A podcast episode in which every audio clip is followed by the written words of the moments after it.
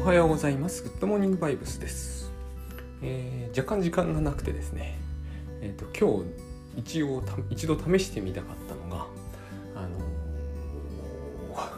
ーそうあの分けて取ってつなぐってやつねあれを試してみたいんですよね。というのはつまりやり方は分かってるんですが、うん、とこのグッドモーニングバイブスに関して言うとそれができる気がしないでもこれはイリュージョンのような気もするのでそれこそね。えっとできればこれをやれると、えー時々こういう状況の時の幅が広がるかなと思ってやりたいんですけどね。はい。まあとりあえずちょっとやってみようと。でえっと昨日も言いましたけど来週の土日に、えっと、オンライン合宿をやります。今週の土日はリアル合宿なんですけどまあ普通合宿はリアルですけどね。オンライン合宿をやりますので、えー、とコミュニケーショントレーニングということで。まああのまあ僕の言葉を使って一言だけで説明するならば、えー相手を甘えさせればコミュニケーションはうまくいくということになります。この甘えさせるという言葉がまあ、えーいけないんだろうなと思いながら、えー私は本の中でですね実はあそこに迷いがあったんですよ。あの本にはいくつか迷いがあってそのうちの一つがこの甘えさせるという表現、えー甘えを満たすと書く方が、えーどっちかというと、まあ、どっちにしてもダメかもしれませんが非難を招きにくいと思うんですね。でも私は、えー甘えを満たしていきたい言った方が、えー座りはいいよなと思うんだけれども、えー、と私自身の経験からしてもまあグッドバイブスもやっぱりこう本当は段階はないと僕は思うんですけどやっぱりこう学んですぐのところに比べて今の方がこなれてくるんですよ。やっぱりですね。で初期の頃は甘えを満たすと言われて果たしてそれができたかなと思うんです。甘えさせるぐらいややこう刺激同士っていうんですかね、えー、と自分に強制力を持たせる表現を取らないとあの時だったらできなかったというかなかなかやっぱり、えー、と踏み込めないかもって思ったんですよ会社とかだとましてやそうで甘えさせるにはですねやっぱりこう本当は甘えにもこれは、えー精神分析の人が書いてることなんですけど甘えにヒエラルキーはない上下関係はないんですね。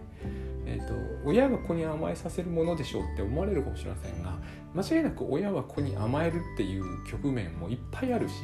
実際には甘えさせるということと甘えが成立するということと甘えるということは全部同時なんですよ。が、えー甘えさせるって言った時やっぱ親が子供をって感じつまりこっちが上って感じが残るんですよね。これをかつ利用したいなってまず思ったっていうのがあります。えー、とこれを利用しないと会社でその上司がすげえ切れてる時にしかも自分が悪くて上司が自分に怒ってる時に、えー、と甘えさせるじゃないとちょっと踏み込める気がしないんですよね。上司の甘えを満たすだと他人事みたいになってしまって全然甘えの方までいけないんじゃないかなって思ったんであの表現を取ったと。つまり私が上だよっていう本当は上上下ないんだけど一時的にでも自分の方が上この感じを私は使って妻との関係をだいぶ、えー、とグッドバイブスの方に持ってけたんでやっぱりこうそういうちょっとですけどねテクニカルなものに頼るということも必要なんじゃないかなっていう含みがあれにはあります。で、えっともう一つ悩んだというのはついでに言っておくと甘えさせる自分を甘えさせるのが先か人を甘えさせるのが先かっていうやつなんですね。えっとあれは非常に社会図式的に捉えられるように書いといて人を甘えさせれば甘えというものが許されることになり自分も人に甘えられますとこういうと非常に簡単な話のようにも聞こえますよね。えー、とそう読んでいただいていいわけなんですけど、えー、とこの番組で盛んに言ってるのはちょっとだいぶ違うところもあるじゃないですかだいぶ違う話を実際はしたいわけですよ。えー、とこの甘えさせれば自分も甘えられるようになるなぜならば甘えが許される世の中になるからみたいなのは、えー、と結局マクロなんですよねものすごく。えー現場でその上司にパワハラされてますみたいなその時はもっとこう、えー生々しくて、とややこしいんでこんな風には当然いかないわけですただ意識するべきことは同じでえ甘えさせようという風に思うだけで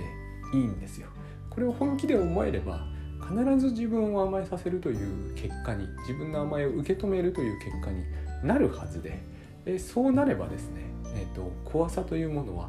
えー、うんと少なく見積もっても半分以下には絶対なるはずなんですよ。本当はもっとほぼなくなっちゃうというところまで言いたいんだけれどもうんと少なく見積もっても半分にはなるはずなんですよね。で、えーと、そのからくりについては、えー、何度も何度も喋っているつもりなんですけれども、えーと、多分今後も何度も喋ることになるだろうと思いますんで、えーと、今日はですね中でもややこしいこのややこしいのあと15分ぐらいではどうにもなんないからやっぱり継ぐことになるな、あのー、アダルト・チルドレンというやつあれはどうしてややこしいのかということを考えながら、えー、とお話ししたいんですけれども、えー、と要するにですね甘えの問題で甘えさせるって言った時に一番最初にまず引っかかってくるというかもうほとんど私に寄せられている反論は全部、えー、私が犠牲になる言われはないよっていう話なんですね。で自己犠牲と甘えと自己犠牲といえばこれはもうアダルト・チルドレンなんですね私が頭に浮かぶのは。実際、え、その言葉は避けましたけどあの本の中ではずっとそれを定流っていうのかな。あの定流ではないですけどね念頭に置いて書いてました。え大部分でアダルト・チルドレンという問題は意識しつつ書いてました。やっぱりねそういう非難は来るに決まってるんで、えー、来るだろうと。先日あの倉園慶三さんに、まあ、これは案に励まされてるんですけど「えーと、世が世ならこのいうこういう話をすると火あぶりになってもおかしくないんだから」っていうつまりそういうことなんですよね。えーとやっとある意味では世の中で HSP とか ADHD とかいうのがえー、市民権を得つつあって、えーと、そういう、うん、サイコパスみたいな人からは距離を取りましょうという、えーと、こういう機運がやっとこう盛り上がってきたとそういうふうに思ってる人もいると思うんですよね。えーと、そういう取り乱して怒り狂うようなやつはみんな、えー、と排除して、えー、となんなら隔離しておくとはいかないまでもこう社会的に存在できないようにするべきだという機運が盛り上がってきたところに真逆のことを言うなよと言われるのは当然なんですがで僕はその話はそこまでまず持ってく前に、えー、これはだいぶ前に一度かな確実に議論された話だと思うんですね。AC というアダルト・チルドレンっていうのはそういう議論だったと思うんですよ。えー、あれは両親がいつも喧嘩してますと例えばですねそうすると子供がそれを気をもみますと両親の喧嘩を見てえー、自分このままでは家庭がまずいことになるというので例えば自分がピエロ役を、えー、買って出る、え、甘えてるのは両親ですよねこの構図の中で。で子供が頑張って甘えさせると。えー、母子のユニットって言い方をすると母子が逆転して母子が逆転するのはしょっちゅうなんですよ。実際には。甘えさせるという時には自分が甘えることになるんでね、えーと同時に起こるはずなんですけれどもと、子供が親を甘えさせて子供が親をひょうきんなことでも言ったりやったりして笑わせると。そして喧嘩を収めると。そういうけなげな子供像って言うんですよね。えーと、これこういう人はしょっちゅうカウンセリングで登場するんですけどこれをこの図式の通りに解釈してもあんまり、えーと、子供の心晴れないというかそのその人はもう大人になってますけど、えーとそれだけでは済まないんですよ。やっぱりもっとパーソナルな話がどこかにあるはずでえっと、今みたいな話は、えー、抽象的なんですよね結局一見非常に具体的だけども抽象的なんですよ所詮、えー、親夫婦喧嘩と言ったってお母さんが強いのかお父さんが強いのかどういう喧嘩なのか一つ一つは全然違うんで、えーと、パッとそれだけを言ってこのけなげな子供が、えーと、大変だったねって言われるだけでは多分済まないと思うんですね。でこの AC の問題、えーとこういうふうに家を家の危機を救う頑張る子供の姿っていうのは4種類か5種類今みたいにひょうきんなみたいなのとか、えーと、あるいはお母さんを慰める役になるとかいろいろあるんですけど、まあ、それはいいとして大づかみにするとこれは甘えの話ですね。もう間違いなく甘えだと思うんです。両親が甘えてると。で夫は妻に甘えてるし妻は夫に甘えてるしで彼らは自分の甘えを自分で受け止めようという気がないので相手にぶつけてしまうんですよね。これこれがいわゆる非難を招く昨日言った感じで言うと外から見て甘えている、えーと、ダメだっていうふうに思われる甘えです。まあ、これを許せばいいんですけどね。でこの喧嘩を見て子供がやきもきをしえーと、親を甘えさせるつまり子供が母親になっちゃって両親は子供になるとで、えー、笑わせて場を和ませるとで頑張るという感じですよね。その時に子供が犠牲になるって話ですよね。えーと、これが甘えさせることの最大の問題だというのが例えば Amazon の1で、えーと、私が、えーと、1をつけられたポイントに一つあるんですよ、えー、パワハラの上司とかサイコパスの人とかどうするんだと。彼らを甘えさせてのさばらせて、えーと、こっちが犠牲になってそういう不正義なことでいいのかってことなんですね。でこれはさっきの AC の図式と同じで、えー、両親が甘えていて子供がそれを面倒見るようなそういう親子関係でいいのか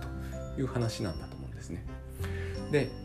えーと、この自己犠牲の、えーと、甘え的に見てまずい点グッドバイプス的に見るといろいろまずい点はありますがそんなこと言ってもダメなんですけどね子供にとってはしょうがないんでそうなっちゃってるわけですからねそこに私が介入していっていい話ではないのでただ、えーと、これの甘えというポイントから見てまずい点は子供の甘えたいというのはどこへ行くんだってことなんですよ。放置されてしまうんですね。しかもこのじ、えーと、これを自己犠牲と、まあ、言うわけですよ。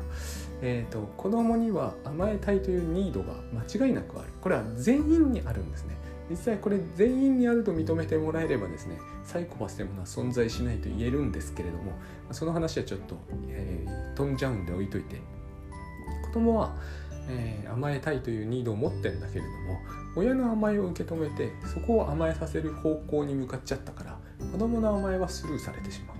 でそれは誰も受け止めてくれないし誰もケアしてくれないと。で親は自分の甘えを受け止める方法を子供に伝えることができていない。大体親は自分の甘えを人にぶつけてますからね、えーと、つまりいわゆる歪んだ甘えというのが土井さんの表現で昨日あの再確認しておいたんですよ。歪んだ甘えっていうんですね。素直な甘えと歪んだ甘え。で歪んだ甘えというものを外に出してしまっているから排出してしまってるからえーと、受け止め方を、えー、親は知らないに等しい。まあ知らなくはないんですけど少なくとも伝えるほどには知らない。で子供はそういうふうに育ってるから自分の甘えを受け止めるということは夢夢気がつかない人の甘えを受け止めることばっかりに熱心になってしまうわけですね。という自己犠牲を繰り返していると何が起こるかというと、えー、甘えられない子供がそこに大きくなっていくわけですよ。でそうするとその子は甘えられないので、えー、いずれかの方法を取ります。一つは甘えをスルーする。一つは甘えを抑え込む。一つは甘えを人にぶつける。いずれも、えーと、いわゆる歪んだ甘えになってしまって病理を生むと。で多分ですけれども例えば会社に行って全くやる気がしないとか自分は何のために生きてるんだかさっぱりわからないとかすっごい空虚感があると、えー、時々そういうことを言う人がいるんですね。大学とかにもいました。えー、人をすっごい和ませて笑わせてくれるんだけど私は本当はすっごい根の暗い人間で家に帰ると全くやることがない。ほとんど一日中休日は寝てるみたいな。でも、えーと、会った時は常に、えーと、人を笑わせてくれてやたら明るい感じなんですね、えーと、典型的に AC っぽいタイプっていうアダルト・チルドレンっぽいタイプこれあの余談ですが私はそういう女の子に惚れるという悪い癖があってですね、えーと、必ず言われることが「佐々木君は私の本当の面を知らない」ってやたら言われるんですよ。私その頃から AC の本は結構読んでいたんで分かんないわけじゃないんですよそういう話は。だけれどもそういう人にしてみると自分の表面しか見てないっていうこの人にとっては常に全ての人がそう見えるんですね。えーと両親の面倒を見まくってるからえーと、私の本当の気持ちを両親は気づいていないということを実はあらゆる人に訴えてるんですよ。本人はそういう意識はないですけどね。これが、えーと、自己犠牲という中で甘え自分の甘えというものが無視されていく病理。病理なんだと私は思うんですよ。でこの子が親になった時、えーと当然この問題が出てしまうんです。頻繁に私は何のために子供を育ててるんだろうと。何のために子供のこうあの機嫌を取ってるんだろうと。あやしてるんだろうっていうその悩みが尽きなくなってきます。でこういう親をバッシングするってナンセンスだと思うんですね。えっ、ー、とこの子にこの親に罪はないじゃないですか。このこの人この子供が一生懸命両親のご機嫌をとって、えー、と家をケアしていたということが罪じゃないならばそれが悪いことだとは人は言わないと思うんですよね。けなげな子供っていうぐらいですからね。その人が親になった時に子育てに空虚感を覚えることがどうして罪になっちゃうのかと。全く連続して考えてみるとですね全然悪いことじゃないと思うんですよ。で全てこのからくりだと僕は思うんですね。それがどういう表現になってるかはわからないけれども自分の甘えを受け止められないという一点においては何にも変わらないと思うんですね。サイコパスっぽくてもパワハラっぽくても、えーと、多分その AC の子が育った両親にしてもやっぱり自分の甘えを自分で受け止められないということはそういう家庭で育ったんですよ。だから、えーと、夫婦の間で、えーと、とぶつけ合っちゃうんですね。この両親にも罪はないんですよ。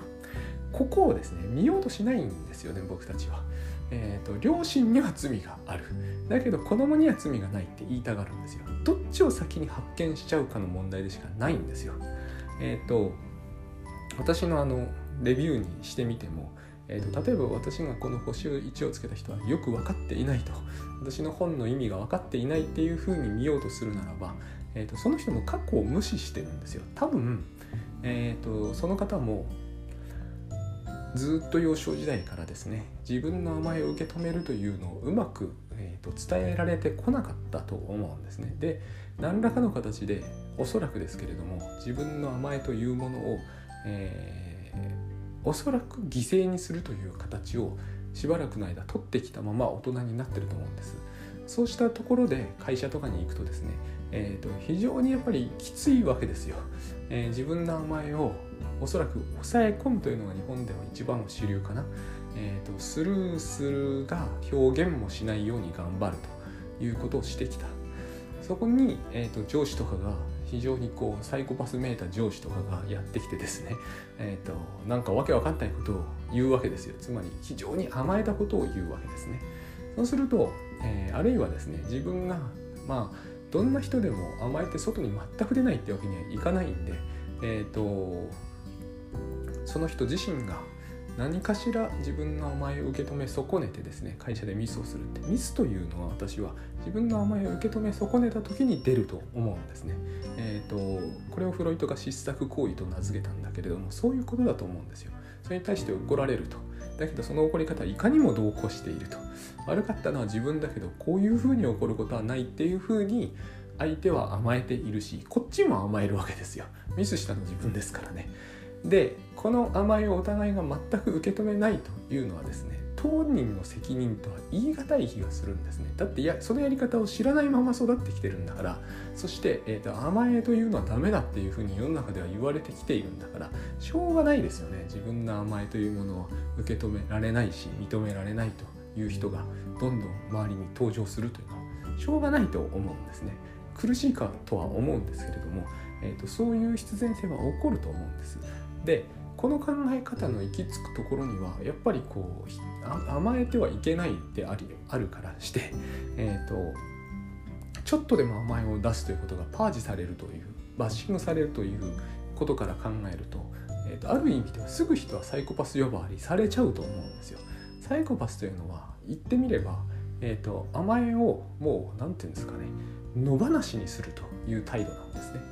え、自分では全く受け止めないしえー、気がつきもしない。多分やってる当人がだって、えー、罪悪感がないとか悪いと思ってないってことが、えーと、むしろ攻撃対象になってるわけじゃないですか。それはどういうことかというと,、えーと、甘えなどというものは自分の中にはないんだと思ってるわけですよ。おそらく。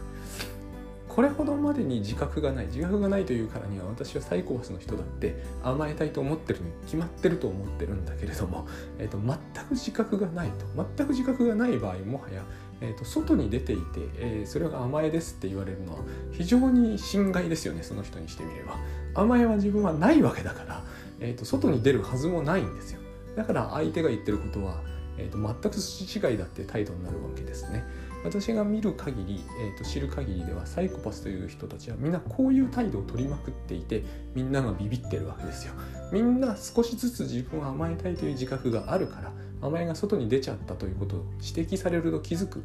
えー、自分の甘えだったということに指摘されると気づくんですよだからサイコパスの人の、うんと言動は非常に異様なものに見えるんですけど、えーと、そもそも甘えは悪いものだというふうに考えられていて、えーと、ちゃんとした人は甘えてないというふうな世の中の捉え方だから、えーと、サイコパスっていう人が登場するっていうのは無理からぬことなんですよ。一番いいのは自分で自分の甘えを受け止めるということなんでで受け止めきれない甘えって必ずあるからそれは外に出して人に受け止めてもらうなり人に何か満たしてもらうなりするんですよ。この構図を認めないんだったらばですね、えー、全部自分の中で消化するとか外には甘えは一切見えてこないのがベストなんだっていうものを、えー、と推し進めていくならばサイコパスの人の態度っていうのは実に理にかなった態度のはずなんですよね。甘えはないんだから、え、私は完璧だってことになるわけですよ。でその他の人たちがそのことを指摘するということはほぼ彼の耳には届かないということになっちゃうと思うんですね。えーと、この構図は一番僕はやばい状態だと思うんですよ。ある意味ではお互いが犯罪しまくっても罪悪感は一切ないみたいなそういう世界あるなんかですねこの世界っていうのは実際にはそういう世界が、成立することは決してないんだけれどもなんかこの世界というのはそうだな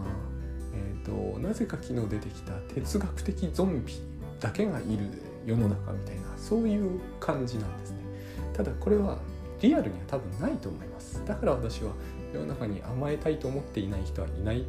思ってないという人はいないと思うんだけれどもつまりサイコパスって人はいないと思うんですけどね。あのという人が登場した時に、えー、アダルト・チルドレンな私は犠牲になってしまうんですっていう話ですよね。誰にも罪がないと思うんですよねそういうことであるなら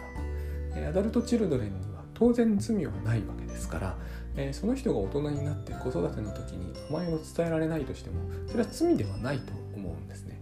えー、ということはですね、えー、星1をつけても罪ではないしつけられた私も罪ではないわけですよ。私はこういうことを全てこう一応勘案しつつ書きましたけれども勘案できなかったとしてもつまり読者にもっと甘えていたとしても別にそれは罪だとは思わないんですよね。であと残るのはどういう問題かというと、えー、それによって本の売り上げが下がるとか出版社に迷惑がかけかかるとかこういう議論は二次的な議論だと僕は今喋ってても思いますけど、えー、こっちが大事なんだよっていう話をされますよね。僕はこっちの方が大事だとは思わないんですよ。やっぱり人を甘えさせる方がはるかに大事だと思うんですね。えーと、このお金の部分って大事ですけれどもこっちの方が甘えよりも大事なことなんだと上位に持っていこうという話になってくると結局ですねさっきのサイコパスの話に戻っていくと思うんですよね最終的には。えーと、甘えはない方がいいって話になっちゃうんですよね。私は甘えはあって当然な上に、えーと、気づいた人から満たしていく努力をするのがベストだという理屈なんですよこれは。だから残るは私の中ではですね先に自分か先に相手か本当はどっちをやっても同じ同時になるんだけれどもそれでも各番順番としては、えー、5章でそっちを書くか6章でそっちを書くかって話に、えーと出てくるので現に出てきたので私6章は一番ある意味ではあのうまくいかなかったなって思うんですけれども、えーと、あれライフハックっぽく多分受け止められるんでしょうね。ぬるみ湯に浸かるとかラベンダーの香りをなんとかとかあれで効果がゼロだとは思わないんですけれどもあれは自分の体に訴えてしまうんですよ。えー、体を甘えさせるというのも今のような状況では大事だと思うんだけれどもこれ情緒の問題なんで実は体に体に投げつけてしまわなければこの問題は最初から起こらないんですよ。っていう部分も含みいろいろあるんですけれども要するに一番最初に話を戻していきますと自己犠牲という話なんですね、えー、ここが問題になってるんだと思うんです。サイコパスとかパワハラ上司の犠牲になってしまうと。犠牲になってしまうということは自分の甘えを無視してるからそれが起こるんです、えー、自分の甘えを先に満たすか相手の甘えを満たす中で満たすかっていうのはまああるとしてもどっちをやるにしてもですね自己犠牲になってはダメなんですよ。自分の甘えというものを無視してはいけなくてこれを受け止めるのが第一の目的でゴールですから、えーと、必ず上司に怒られた時は、えーとその人が本当に哲学的ゾンビとかでないならば上司に怒られた時は理不尽だもっと自分を大切に扱ってくれというニードが必ず発生すると思うんですね。こいつを受け止めてあげればいいんですよ。自分で。そうするとえっ、ー、とそうするともう結論は出るんですね。この甘えが受け止められるということはあの自分を大切に扱ってほしいという願いを自分がケアしてあげればですね自分は大切に扱われることになるはずなんです。というかなるんですよこれは。上司に大切に扱われてないじゃんって言われるかもしれませんがそういうことではないんですね。えーと、自分を大切に扱ったり犠牲にしたりできるのは自分なんですよ。アダルト・チルドレンの例がいい例だと思うんです。自分を犠牲にしちゃうのは自分なんですよ。罪はないんですよ。やり方を知らないんだから。だけれども自分を犠牲にしちゃうのは自分なんですよ。ということは自分をケアできるのは自分なんですよ。だけれどもそれがやり方がわからない上に、えーと、やり方を習っても来ず、えー、甘えというものはそもそもないないか良くないものだというふうに考えてる人は甘えてる人をパージするという形で甘えてる人に攻撃をかけるという形で自分を甘えさせてしまう自分の甘えを外に出してしまうんですね。そうしたら、えーとそうしたら、えー、そのことが分かっている人がそのケアに走るというのが一番いいんです。その時に犠牲にならないためにはですね、えー、自分で自分の甘えは自分で受け止めればいいわけです。だけれどもこれ実は相手の甘えをケアすると同時に本当は起こるんです。えーと、相手の甘えつまり上司が攻撃してきたというこの上司を落ち着かせるということに全力を尽くせばですねえー、つまりそれは自分を大切に扱ってるという結果になるじゃないですか。上司をその上司の怒りを収めるということに、えーと、総力を上げればいいんですよ。そうするとそのことは結局自分が望むことですよね。怒られたくないんだから。100%そこに力を注げば、えーとそれでも上司の怒りは収まらないかもしれないとかそういうふうに書かれていたわけですけれども上司の怒りが収まるかどうかは関係ないじゃないですか。この場合上司の怒りを収めようと全力をこれ他人がやってくれてると考えれば分かりやすいと思うんですよね。他の人がまあまあまあと一生懸命やってくれたらその人は私を甘えさせてくれてる結果になりますよね。多分その人にすごく感謝すると思うんですね。これを自分でやったらいいんですよ。だから結局上司を甘えさせるということになるわけだしそれによって上司の態度がもし変わらなかったとしても自分は自分を大切に扱ったということになりますよね。結果としては。これをただただただこれをですね、えーと、自己犠牲という観点で捉えずに自分で自分を大切に扱ったと,、えーと、これを後に私は書いたんだけれども、えーと、と自分で自分を大切に扱ったと自覚することができれば自分と相手を同時に甘えさせたということになるんですよ。多分この自覚は後から来ます。やってる最中にはすぐには気づかないことがほとんどだと思いますが後からこの自覚が来るはずなんです。自覚しようとさえ思えばこれを自己犠牲だと思って、えーと、自分の甘えを受け止めるという部分をスルーしてしまいさえしなければ必ずこれは自覚されるはずなんですね。これを一回自覚してしまえば、えー、外に甘えが出ているとはどういう現象なのかが全て目で見ていて分かるようになるんですね。その時には人の顔色を伺わないと怖いという理屈は全然成り立たないはず。そういうふうに、えー最後まで喋りきっちゃいましたけどつまり10分オーバーしてるんですけれども、えー、なるんじゃななるということを、えーと、私はあの本の中では一応こうなんですかね念頭に置いて書いてきていてここが一番ある意味ある意味というか、えー、ややこしいつまりアナログ・チルドレン的な構図が一番ややこしい。あれはそのやってることとしては両親を甘えさせてるのに自分を甘えさせているという事実そのものがスルーされてる。なぜなら子供だから。え、それについて自覚をするというのがまだまだ難しい。しかもそういう両親に育てられているためにそのことについての自覚が最初から乏しいと、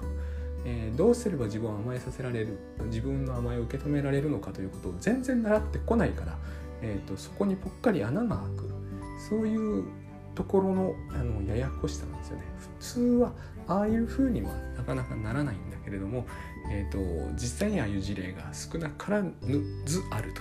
でどうしてもこの場合私たちは先に子供のけなげさを見、えーと、先に親のがの、えー、喧嘩をしているというそういう悪い部分を見るから親に罪があり子に罪はないっていうふうに考えるくせにその子が親になって同じようなことをすると親に罪があるように思う。でもそれはやっぱり理屈として成り立たないと思うんですね。だから上司に罪はやっぱりないんですよきっと。